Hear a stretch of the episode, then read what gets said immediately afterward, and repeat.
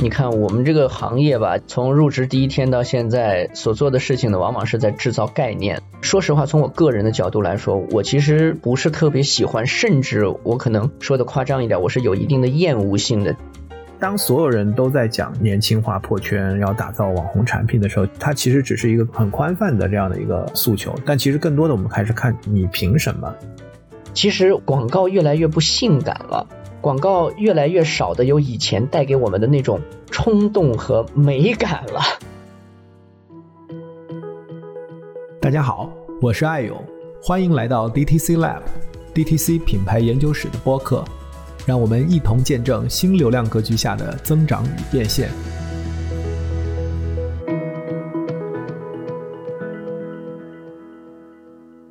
好的，今天我们非常高兴正式的第一期节目哈，然后我们也邀请到了一位非常资深的营销策略专家，也是我的好朋友和同事锤子。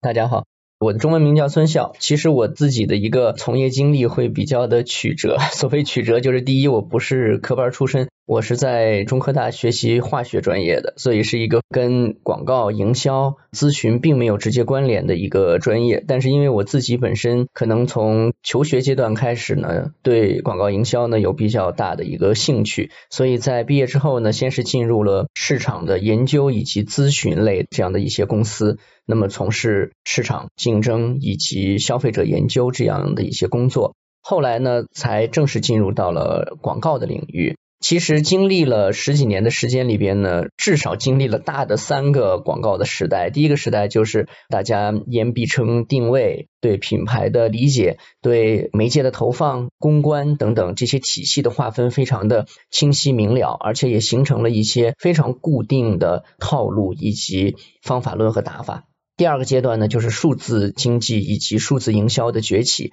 在这个阶段呢，就会发现有些数字营销所带来的方式方法已经开始出现了边界的模糊。所以在这个阶段呢，我作为一个策略出身的人吧，其实也是从像以前经常说的 leading agency 和一些所谓 IMC 的整合营销等等这个领域，开始转向围绕数字营销方面的一些研究和工作。第三个阶段可能就是今天我们也会重点聊到的，就是在今天整个的所谓营销体系、传播体系、渠道体系和产品体系，其实营销的最重要的几个大的板块之间的界限开始模糊化了。换句话说，就是媒介可以是渠道，渠道本身也可以变成是一个产品共创的地点。所以呢，在这样的一种大的变化下，其实我作为一个已经可以算是在行业中摸爬滚打比较多年的人来说，我觉得还是始终保持对行业的一个挺大的兴趣。就是行业本身有很多东西在变。但今天我也会阐述一下我的一些观点，就是我觉得有些核心的东西其实会越来越显得有价值，那些东西可能始终并没有发生过本质的改变。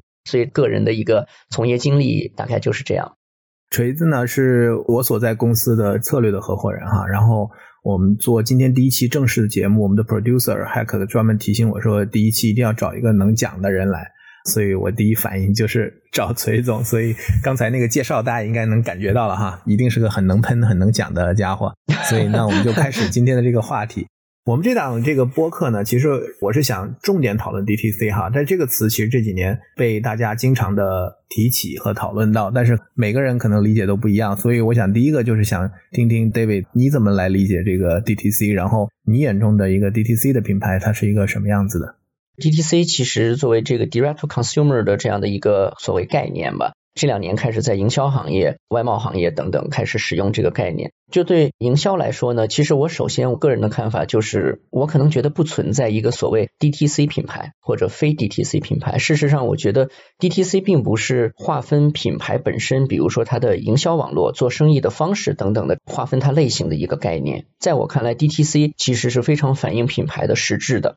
因为不管是在过去还是在今天，一个企业如果不做品牌，那这个企业存在的价值，我想会非常的小。那就意味着它可能只是一个所谓的生产制造企业。所以呢，在这种前提下，我认为 DTC 就是 Direct to Consumer 指向了品牌的一个最大的实质，就是凡是做品牌的企业，你都必须要能够直接面向用户去进行研究和所有的营销体系的设计。不管你自己是不是最终开了一家直营店，还是说以直接的一种传播方式去影响用户。但总之，DTC 的这种思想和逻辑，其实是一个品牌所必备的。否则呢，其实就不能称其为一个品牌了。因为在我的理解中，所谓品牌的概念，就是利用自身特定的一种传输的内容以及传输的方式，在用户心目中形成一个特定的理解和认知或者印记，而且这个印记能够帮助品牌在竞争过程中获得一定的优势。所以 DTC，我认为其实本质上是反映了品牌必须要做到的一个核心。所以这可能是我对 DTC 这个概念的一个理解。David 的意思是说，DTC 其实就是品牌的一个实质，给我们一些更具象的一些感觉，好不好？比如在你的眼中，你觉得不管是国外还是国内的 case 案例，哪些品牌可能会更具有这样的一个特征，或者在这个维度上能够更有表现？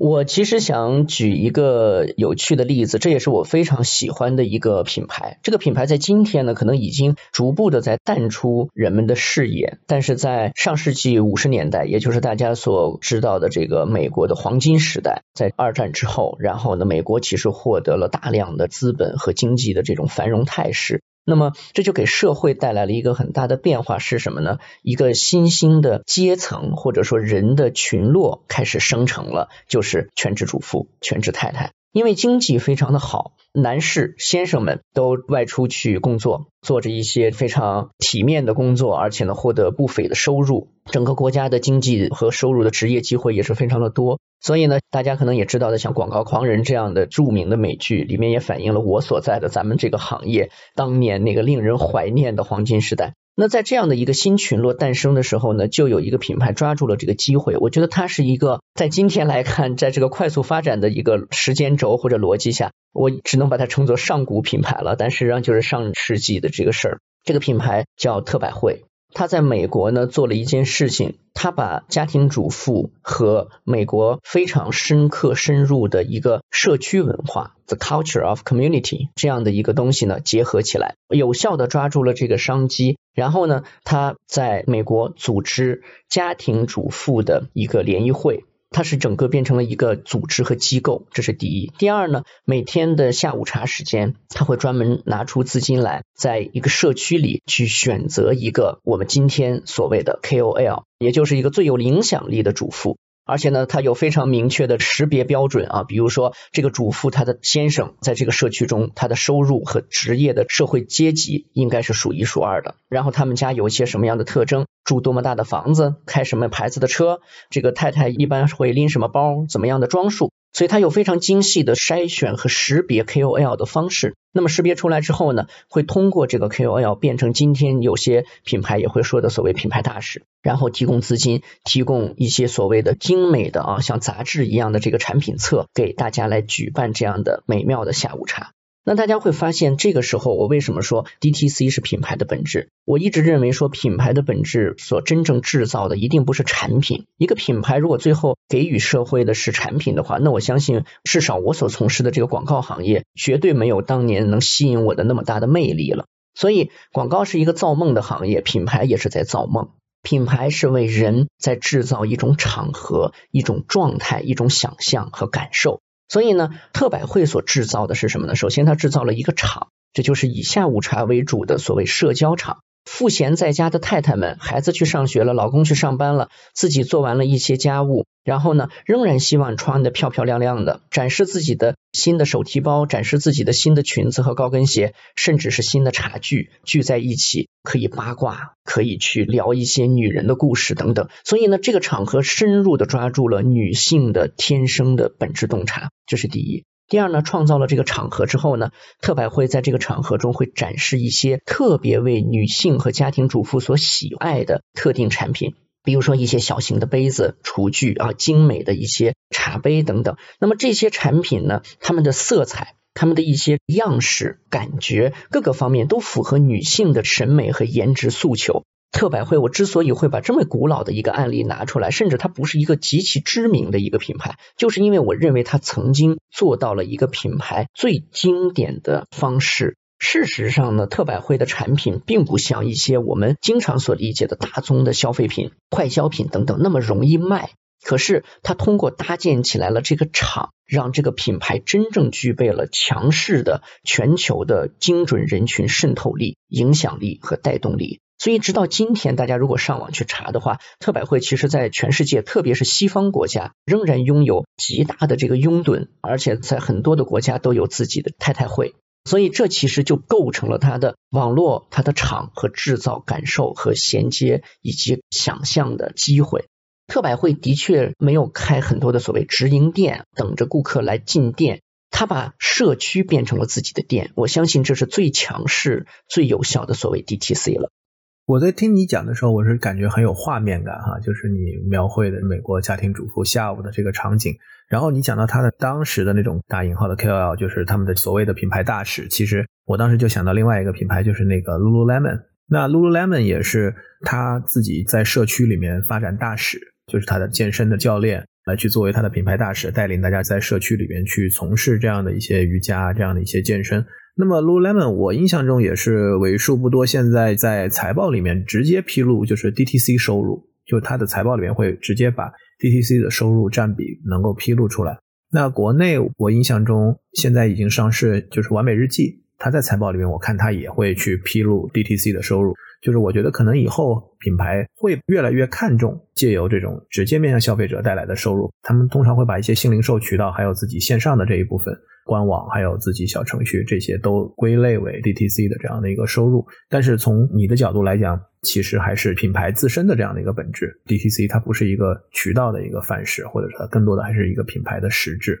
没错，没错，没错。我想品牌首先应该关心的仍然是营销的那个本质性的问题，而这个问题今天其实被大量营销的手法所掩盖了。比如说，首先第一，到底是什么样的人在购买我们，或者说我们试图让他们成为我们的核心的用户群？第二呢，就是打动他的点到底是什么？其实这里就涉及到广告行业中最复杂也是最有魅力的一部分工作，就是所谓人性洞察，就是以什么方式和内容去有效的捕获核心用户群的这个心理。所以，这我觉得其实是这些品牌在做 DTC 方面真正值得大家去做深入的研究和理解的。那你比如说简爱，现在卖的最好最贵的这个所谓父爱配方，这是一方面。当然还有另外一个层面呢，就是他在一开始的时候啊，并不选择大电商渠道，而是通过特定的所谓高知妈妈群体去进行快速渗透。所以他选择这个群体的目的、原因以及所抓住的人性都有它的特定性。我认为这其实是 DTC 走出去的第一步，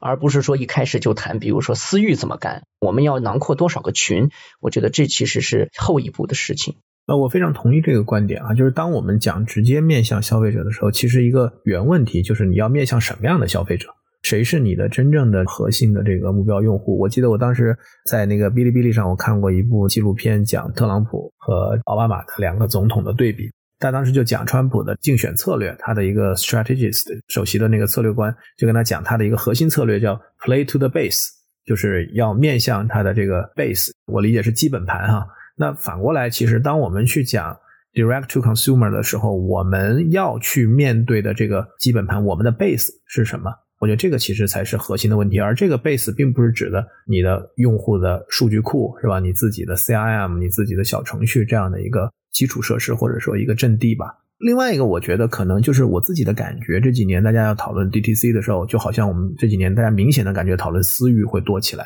其实本质上，我感觉也是在一个流量环境变化的这样的一个大的背景下，当我们现在流量越来越贵，传统的渠道也越来越贵。甚至很多的重要的渠道开始变得有中心化的趋势的时候，那大家可能从自身的增长的焦虑感或者说压力下面，就会转向更多能够更短链路、更直接面向消费者的这样的一个模式。那现在也刚刚过双十一嘛，今年的双十一我感觉也是让很多的从业者大家都感觉跟过往很不大一样。所以我也想问问，就是现在的这样的一个非常快速的变化的流量格局和环境。对于品牌要去构建 DTC 的这样的一个商业模式，它的挑战和机会分别是什么？首先从问题上来说，挑战来说，我觉得有两点。第一呢，就是幸福的痛苦。今天其实可以供品牌去选择的品销合一，或者说是这个营销的路径方法，其实太多种多样了。当然呢，大家可能会觉得说，在一些平台上面尤其的集中。比如说像抖音啊这种 DAU、MAU 都已经大到夸张的这种平台，我是必须要做。那在这种赛道中，可能它就比较红海，像小红书等等。但是总的来说，它的丰富性已经远远超过了以前传统的这个营销的模式和体系。所以这可能也是今天为什么很多品牌都会谈，就是所谓后链路这件事儿。但是呢，多样的选择之所以说是一个幸福的麻烦或者问题，是在于大家容易造成一个问题，就是舍本逐末。我们比较容易去考虑使用的这个方式方法它本身的特点，并且就着它的特点来做我们的营销。当然，这件事听起来可能无可厚非嘛，这是一个很恰当的、很合理的一件事情。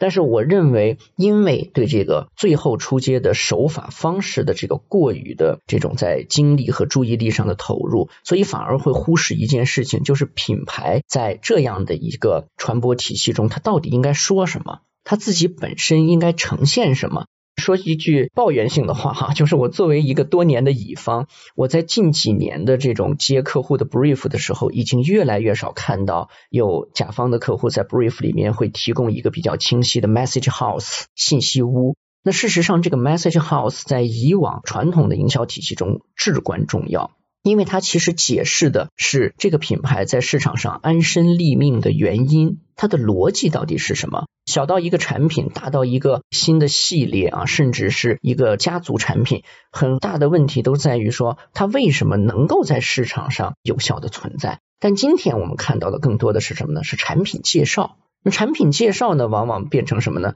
我们看到的其实是一个写的更好看的产品说明书。这件事情其实并不解决营销的本质问题，就是它与人性之间的联系、与竞争之间的对比性关系在哪里？我相信，在各行各业都已经面临同质化的情况下，其实这种配方表战争或者说明书战争，其实不解决本质问题。这也就带出第二个说，在这种快速变化下给 DTC 提出的一个问题，就是 DTC 品牌直接面向消费者的一个营销，可能太多或者过多的唯产品论。今天的确是一个产品力驱动的时代，这个毫无疑问。但这不意味着我们在做营销的时候就只谈产品，我们只在研究那些参数。事实上，产品与人性之间的关系才是 DTC 最大的核心所在。如果你能解决跟人性的关联，那我相信这个产品在通过刚才所说的多样的变化的这些渠道和模式的熟练掌握，它一定能够取得更高的所谓 ROI 或者说一个效率。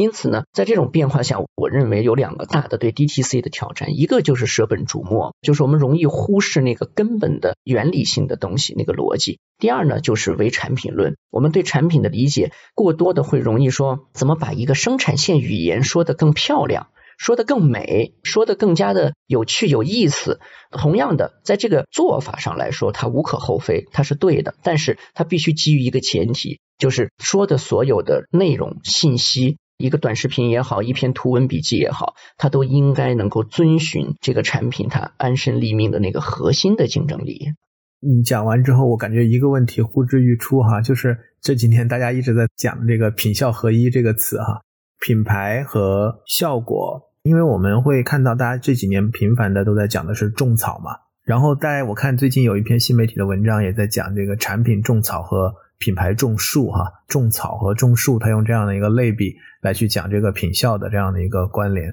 确实，我感觉这几年大家前所未有的意识到种草是那么的重要，而我们知道，当我们在讲种草的时候，通常是针对单品、针对一个爆款、针对一个爆品来去讲的。而传统的我们很多的品牌的这种偏形象类的广告，就会被大家认为这个是无效的，或者很难去衡量。那我们从市场的角度来讲，我们确实看到更多的预算会去转向所谓的种草产品驱动的这样的一个种草的预算，而且也越来越多的大家希望借由数字化的这种投放，包括你刚才讲到的后链路，来去看这个品效合一，看这个 ROI，以 ROI 为核心来去评判自己的投资、媒体的投资、营销预算的投资。所以你怎么看品效合一这个逻辑？说句实话啊，就是你看我们这个行业吧，从入职第一天到现在所做的事情呢，往往是在制造概念。我们老在 PPT 里造一些自鸣得意的概念，当然到了传播创意的时候，又制造很多所谓的传播概念。但是说实话，从我个人的角度来说，我其实不是特别喜欢，甚至我可能说的夸张一点，我是有一定的厌恶性的，就是对于行业本身、行业内部再去制造更多的概念出来。我们本身是一个对外进行传播的时候，去试图制造一个概念的行业。那么，当我们自己去解释这些方法和逻辑的时候，应该反而回归本质，应该更加的直白，更加的平易能懂。那作为品效合一呢，就是我个人认为的一个所谓伪命题或者伪概念。因为谁能想象说一个品牌不是为笑而存在的？一个品牌不为笑而存在，那它为什么存在？所以今天这个世界上还存在说只做品牌传播而不考虑效果的这种传播或者说营销吗？我相信在一百年前或者七八十年前上个世纪的所谓黄金时代，在这些时候也不存在这种情况吧。品牌的作用就两个，要么让一个产品占据更大的市场份额，也就是卖的更多；要么呢就是让它能够获得更好的利润率，也就是卖的更贵。当然，它如果两个都能够达到，那它就是非常棒的一个品牌。所以品牌本身就是为最后的那个所谓时效而存在的，那又何谈什么品效合一呢？我以以自己之道还治自己之身啊，我也造个概念吧，就是我其实更想叫效品合一，什么意思呢？因为今天这个时代大家太注重效了，有什么传播，有哪一次的营销的 brief 不会谈到效的问题，不会谈到所谓引流的路径，不会谈到所谓电商的转化或者说促活，这是不可能的。但是在这个里边，我特别想强调的是，做效的同时，我们真的有考虑过品吗？我们是把品牌的一些基本的调性、VI 能代表品牌形象的一些代言人、IP，把它亮出来，这就是品吗？其实我觉得，在大多数的品牌或者说企业今天在做所谓营销的时候，在这件事情上做的，我个人认为是比较粗放的。所以我想用一个案例啊，这也是哎呦，你刚才提到双十一嘛，这就是我们在为客户做的一个双十一案例。这个案例的客户名字我就不方便透露了。他面临的这个竞争情况非常的明确。这个世界上有一种女性喜爱的时装手表，叫小绿表。小绿表界呢有一个当仁不让的领先性的品牌，因为它创造了这个网红的小绿表。那么有另外一家我们所服务的客户呢，它是一个老牌的这个时装表企业。当然，它也是一个极大的时尚巨头企业，它就希望能够夺回在时装表，特别是以小绿表为代表的这种网红新手表行业中或者品类中的一个领先地位。那么我们在研究这件事情的时候呢，并不是从所谓的投什么样的达人、双十一怎么样来开展这场大决战来考虑的。我们当时考虑的就是所谓效品合一。我们觉得，在这场竞争中，这个老牌帝国主义啊，老牌企业的这个品，其实是决胜的那个题眼，那个关键所在。所以呢，最后我们就给他找到了一个类似于全新的产品定位一样的概念。这个概念叫什么呢？叫音标小绿表。因为老牌的这个企业，它有一个非常赫赫有名的标志，就是一个鹰的标志。所以，音标小绿表其实把竞争这件事情从单纯的时尚和网红拉到了一个时尚和流行地位，以及抓住用户群体年轻女性戴一个漂亮的手表所带来的这种社交的魅力和虚荣心的这个维度。也就是，既然要买一款小绿表，你干嘛不买音标的？那音标代表着时尚界纵横百年的领先地位。代表着说出来就能被大家啧啧称叹的这样的一个品牌影响力，所以用这个例子想说明的就是，今天并不存在一个单纯只为品而存在的营销。David 讲的那一点很重要，就是品牌至于一个产品来讲，其实它是为了帮他在生意上获得成功，不管是销量的增长还是利润的这样的一个提升，它其实本质上是应该是能够帮助品牌卖出超越功能性的这样的一个溢价。这个我理解它是做品牌的目的。关于品效合一，我觉得有一点点，就像你刚才讲的是概念上的一个认知上的偏差。其实品牌广告和效果广告，大家把它放在一起来去对比的时候，说哦，现在我们可能更多的要投效果广告，更少的投品牌广告，或者说我们品效合一。但实际上，我觉得可能更多的是一个媒介形态或者广告形态区分的一个方式。因为我原来自己在微博嘛，我们原来是把广告我们分成，比如说竞价广告、合约广告。所谓合约广告，相当于就是你保量，就你买的时候我是能够。买到稳定的这样的一个展现展示，就是能买到一个稳定的量的。而竞价广告是你要通过 bidding 的方式来去获取。那 bidding 的时候，你是通过 CPM 竞价，或者是通过 CPC，就是根据展示或者点击来去竞价。那这个只是一种竞价的模式，所以它是 performance 的这样的一种购买方式。除非就是说我们讲所谓的效果广告是 CPS，就完全按照销量来去分佣结算。所以我觉得这是几种不同的广告的购买的方式，你很难讲，就是它其实并不是说你按 CPM 买，或者说你按这个保量的方式买，它就叫品牌广告；而另外一种就是竞价的方式买，它就叫效果广告。我印象中有一次我听那个分众传媒的江南春董事长，他有一个演讲，其实他在里面去分的是，他把现在的很多这种在碎片化的这种场景里面所看到的这种广告，他把它叫做流量广告。而把分众的这种在封闭的空间里面，主要针对一个心智的这种沟通的这样的一个广告，叫品牌广告。我觉得在某种程度上来讲是更好的一个区分，就是还是取决于你的广告针对用户你在说什么，对吧？以及你希望能够在改变他的认知、影响他的偏好、影响他的这样的一个购买决策过程当中所扮演的作用，来去区分这个广告的性质，其实是更好的一个方式。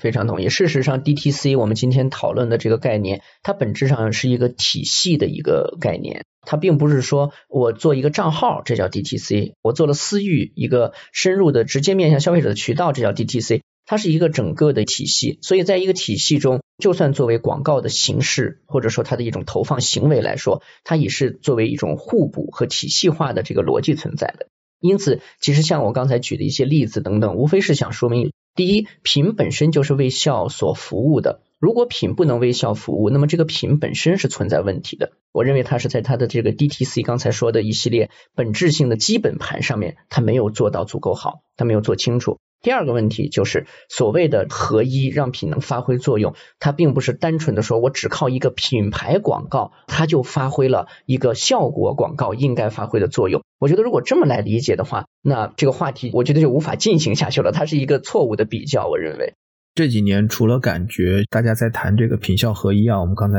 聊了很多关于这个概念的一些讨论。另外一个我自己明显的感觉，现在的营销从业者或者甲方 marketer，包括从业人员，大家越来越辛苦的一个原因是在于这个媒介环境的碎片化，或者说消费者触点的多元化，就我们讲去中心化的这样的一个逻辑。因为以前在媒体相对中心化的时候，其实我们去考虑面对这个受众，那时候更多讲 audience，就是说我们的 key message，你一开始也提到了，就是这个信息屋的问题。我觉得相对来讲是非常聚焦。和统一的，但是现在因为消费者触点非常的多元，然后不同的触点，比如说我们讲的不同的平台，私域平台电商，我们讲三大三小这种抖音、快手、红书、B 站这种不同的平台，它都有不同的场景、社区的风格氛围，那么使得我们在这些不同的多元化的触点去跟消费者做什么样的沟通，这个沟通的信息、沟通的内容，我们沟通的这个故事。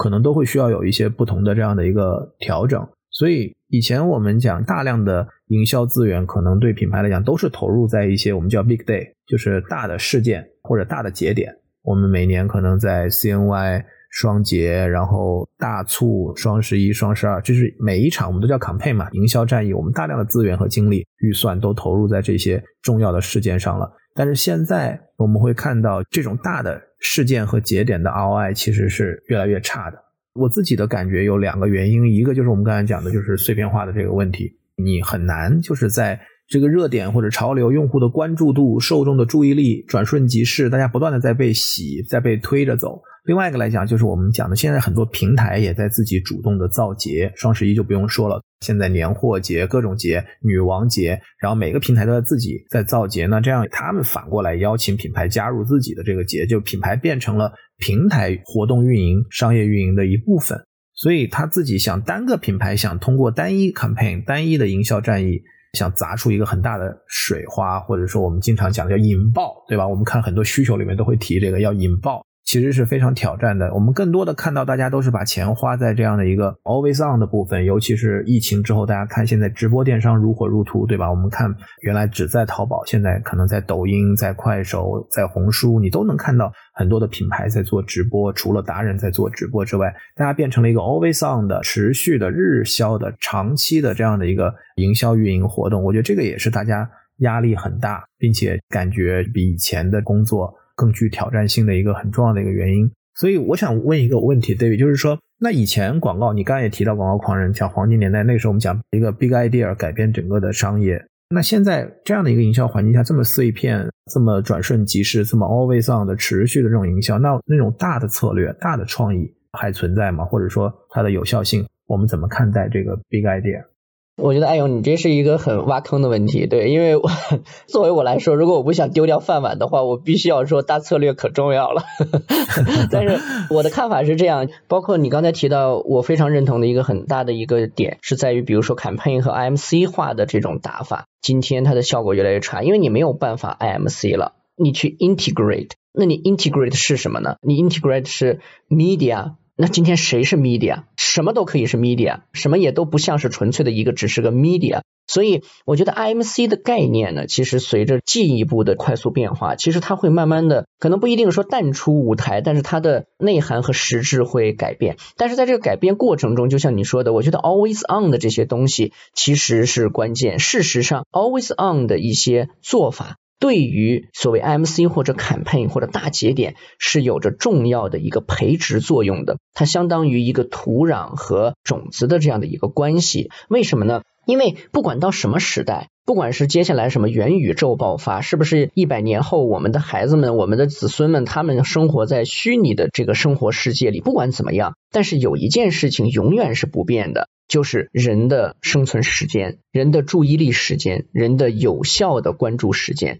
当我关注一件事情的时候，当我的意识被一个信息所锁定的时候，我很难再被其他的信息所覆盖。这其实是一种人的大脑工作机制天然的屏蔽作用。那今天大家 always on，其实试图去做的就是能够见缝插针，各种方式建立自己的注意力抓取的一个壁垒。所以就在不断的、不停的做，它的频次越来越高，时长越来越夸张。我觉得这是一种覆盖式的啊，这是一种壮士断腕式的打法。但是我想说的是，回到 DTC 的逻辑，always on 跟这个爆发性这两者之间，比如说 campaign，一定是都需要的。而且坎佩呢，在现在的这种局面下情况下，可能它显得更为重要。为什么呢？坎佩其实是一个品牌集中力量，在一个短时间内对刚才我们所说的用户的注意力，用对用户的这种大脑皮层的反应发起总攻，发起一个突袭啊，或者覆盖式轰炸的一个集中阶段。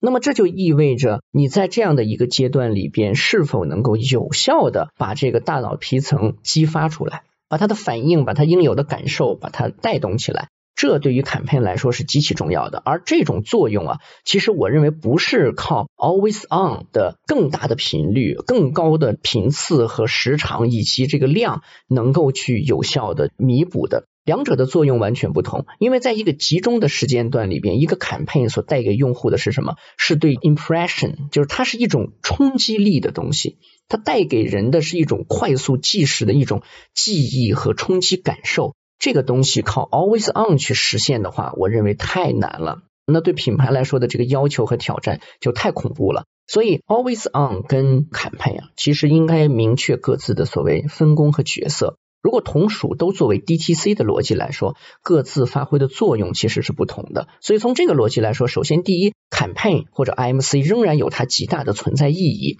只是我们不能再以一个所谓去整合不同的 media 和媒介去理解 IMC。事实上，它所整合的是什么？我认为它整合的首先是人的一种兴趣、意识和认知，这个是整合的关键。那既然说到这里，那反过来，我们的大策略、大创意有没有价值呢？那当然有。他所做的事情，我认为就不仅仅单纯是一个所谓 big idea。我认为在今天有价值的大策略、大创意是什么？就是我们刚才说的，用于直接渗透与传播的一个所谓 message house，或者说 message 的一个体系。因为我记得之前你也在很多场合分享过我们的包括内容抽屉啊等等的我们自己的一些模型或者我们自己的一些理论。它本质就说明一件事，在今天的一个内容战场上，你的内容要足够的多样，你的弹药要足够的充沛，而这个时候，从核心的所谓信息。到展开性的谈资话题，可被用户的这个兴趣所触达，并且引发他调动他的感受的这些东西，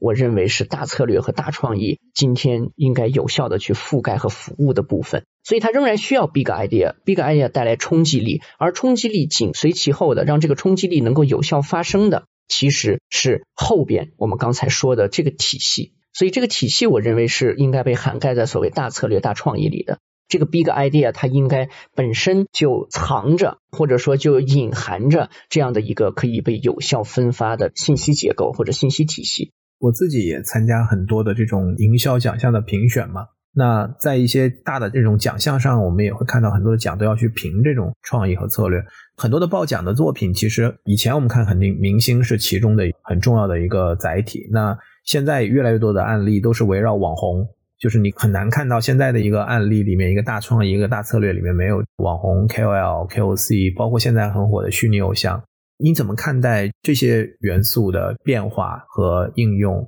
对于现在的这样的一个生意，因为我们事实上我们看到，以前可能品牌一年找个代言人，一个代言人拍支 TVC，出席线下活动，这是一个基本的。我们说，哎，他在做品牌，这是我们经常会看到。那现在我们看到品牌大量的钱都花在和网红的这样的一个合作上，不管是种草还是带货，那这个算品牌建设，算策略和创意的应用吗？就是怎么来衡量前面我们讲的这些逻辑，在网红的这样的一个时代？我觉得，比如说你提到的像明星 IP，或者说一些网红，总之它是一个流量载体，它是一个注意力的载体。像我刚才说的，它能够帮助我们去争夺到那个绝对是有限的注意力。但是呢，我认为回答这个问题，它是不是品牌这个策略的一部分？我觉得这取决于一件事情，就是今天我们在谈所谓大策略、大创意的时候，是不是把用一个明星、用一个 IP 本身视为这个大策略、大创意？这是一个今天在我们的同行里边经常能够发生的一个情况，就是策略是什么？策略是用这位明星，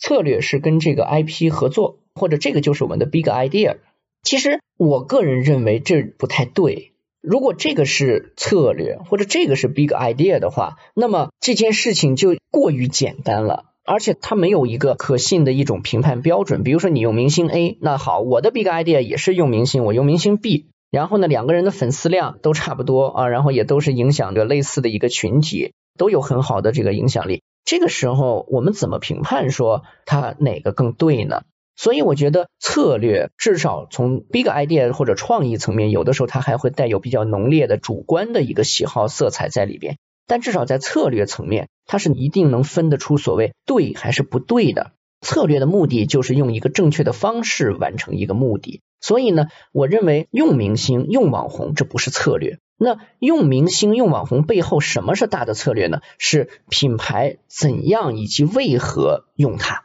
我觉得这个是那个策略，就是你得说明白这一次用它的用法是什么，为什么是这样用的，以及这样用带来的，比如说传统行业经常说的就是用户的 take away message 到底是什么。他是不是就是因为觉得说，哦，某某品牌这次又请了谁谁谁，哇，这个好有钱，哇，这个品牌好厉害。我记得有一个很有名的一个流量明星，他一天可能官宣两三个品牌代言，他都记不得了那天到底说他成为了谁的代言人。是是是，所以我认为，当然大家最后是冲着所谓流量和注意力去的。但是呢，如果你只是把明星和使用一个 IP 视为是一个流量的工具。而就把这个视为你这一次的策略的话，我认为这是一个极大的错误。事实上，在这件事情中，可以不客气的讲，它不存在策略，它没有策略。我觉得这里面就像你说的，它跟很多的现在的营销目标的界定，我觉得有很大的关系。就比如我们现在看到很多的需求，哈，都在讲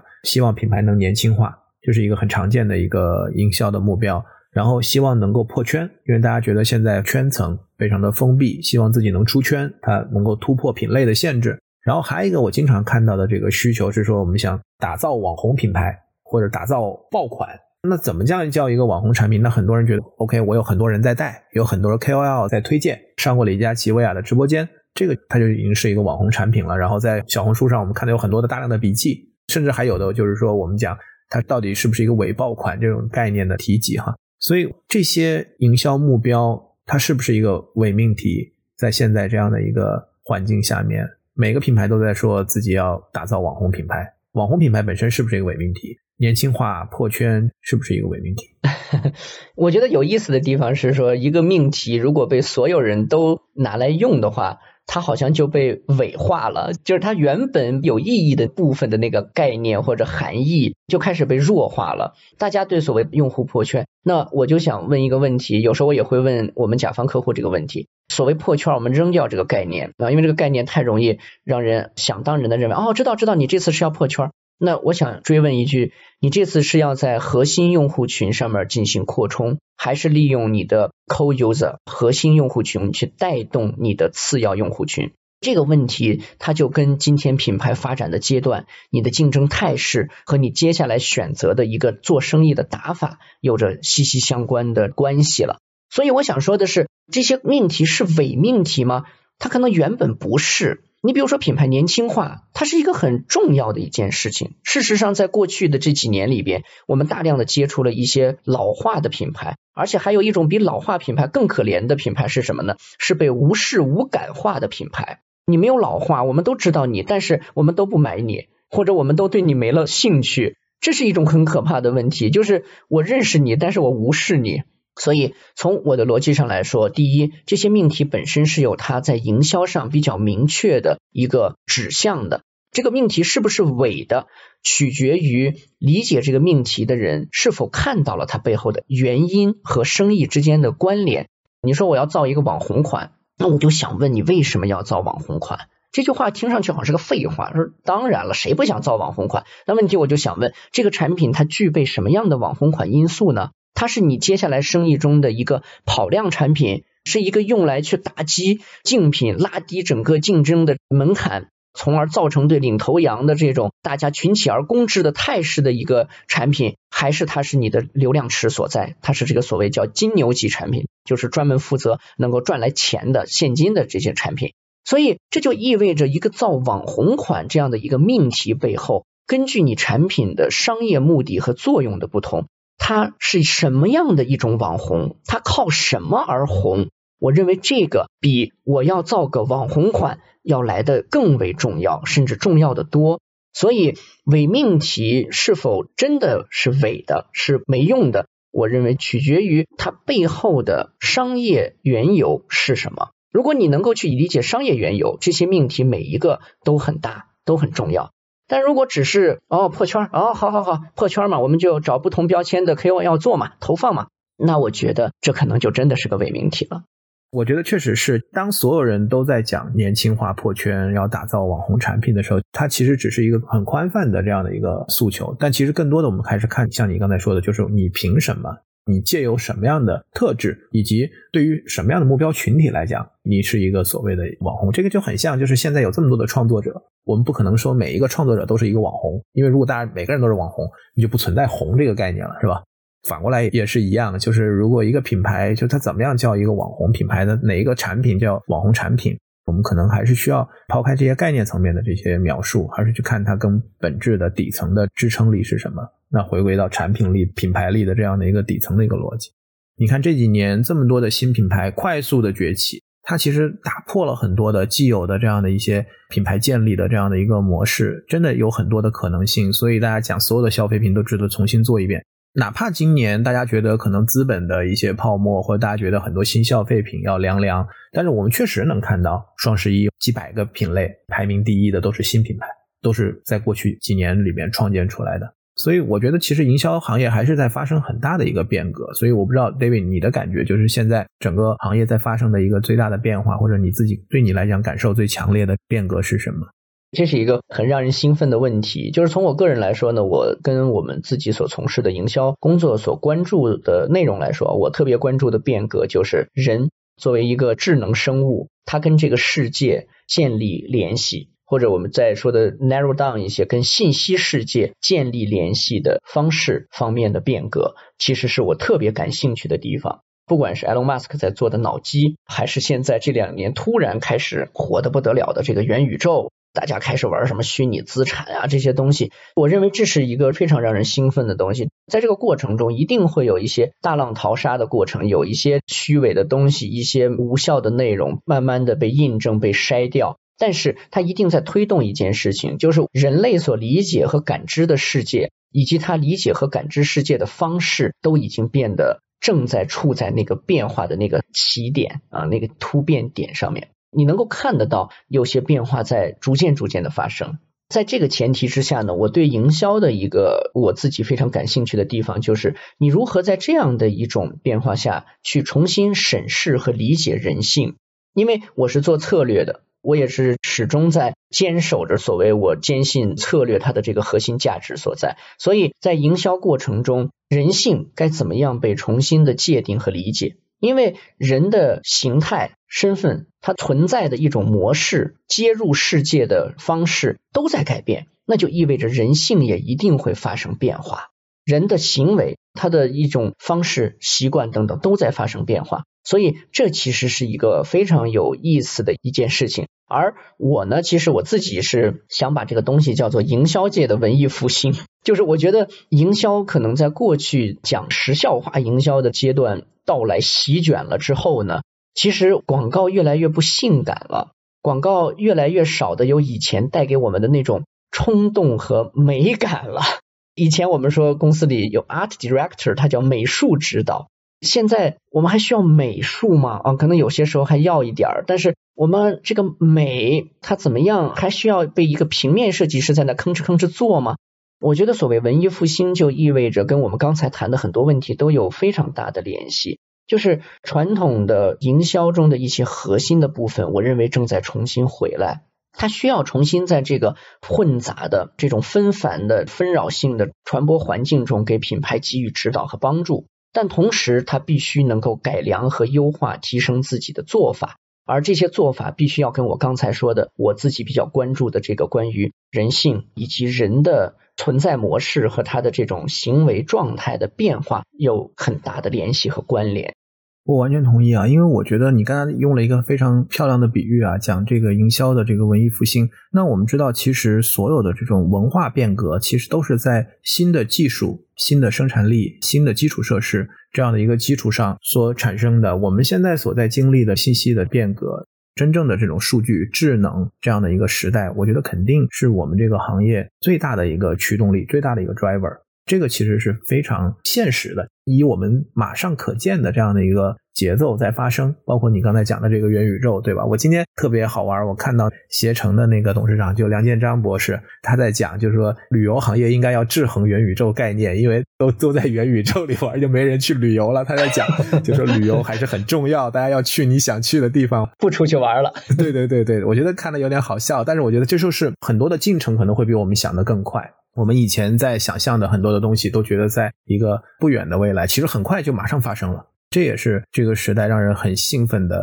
一个地方。你刚才讲的关于审美啊这方面，我觉得新的品牌在新的 marketer、新的品牌的 owner，他们在打造这个品牌的时候，他们的起点其实是非常高的。我看很多的品牌，不管是从视觉、从设计、从它对调性。对非功能性的那一部分的情感价值、社交价值的把握上，我觉得都是非常好的这样的一个模式在做。所以，哪怕就我刚才前面讲的，虽然我觉得资本层面来看可能会新的很多品牌会在明年会遇到一些寒冬，但是我相信能经历过这个寒冬，还是会有很多优秀的品牌能够长出来。尤其在我们这样的一个新的消费代际和时代上。最后，我想也聊一些轻松一点的话题哈，就是 David，你这一两年有没有看一些让你印象深刻的书？对你来说，在过去的这段时间里面，让你觉得有一些影响，或者说有一些收获。今年其实我就选出了有大概十二本书，我觉得对我自己有很强烈的影响的。其中呢，有两本我非常建议大家去看。这些东西呢，可能跟营销听上去没有特别直接的作用，但是我认为符合刚才我说的，就是对人性、对人的存在方式、生命等等这样的一些东西的理解。因为毕竟本质，我记得我入行的第一天，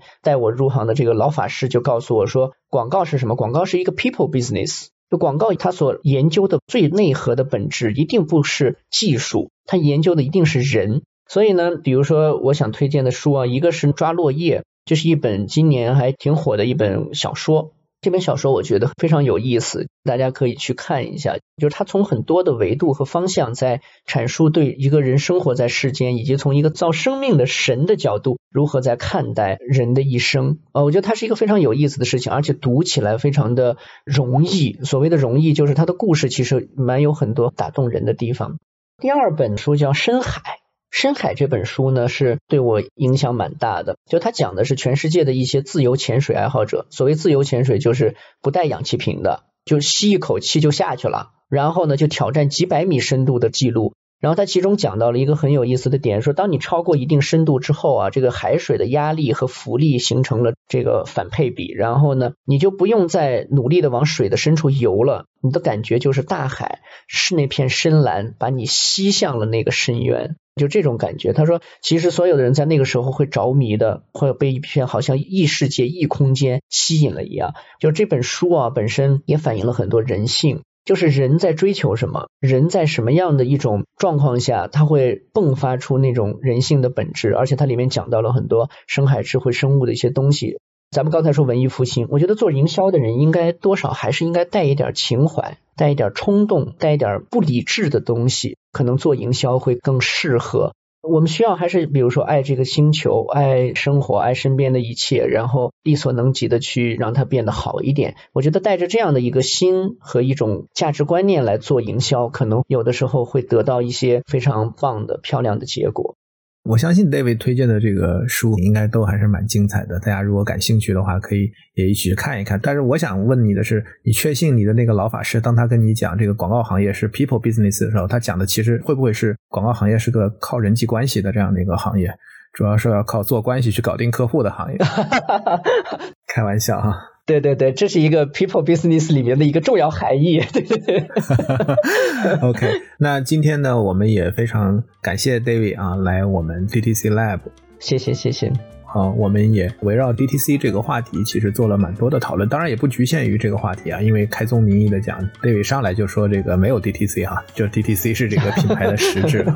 搞得我们一度这个对话非常尴尬，难以进行下去。但是还是很顺利的把第一期节目录完了。我们这个节目，因为我们刚刚上线嘛，所以坦率讲，第一期我估计也没有多少人能听到，所以 David 你也不要有特别大的、很高的预期哈，很有可能这个播放量也非常低。但是我相信，随着我们不断的去一期期的做这个节目，后面会有更多的新的听友和朋友们加入进来，他们可能会往回翻啊，翻这个过去的这样的一些节目，他们会翻到第一期的这个节目，有一个叫 David 的很能讲的这个人。在这里说了很多的东西，很有意思的一些话题，我觉得那也是另外一种相遇的场景。是是是，我觉得应该也是蛮有意思的。所以我们就在这里给那些在未来可能会找回到我们这期节目的朋友们 say hi 哈，然后感谢你们的收听，我们再继续的关注这个话题，谢谢大家。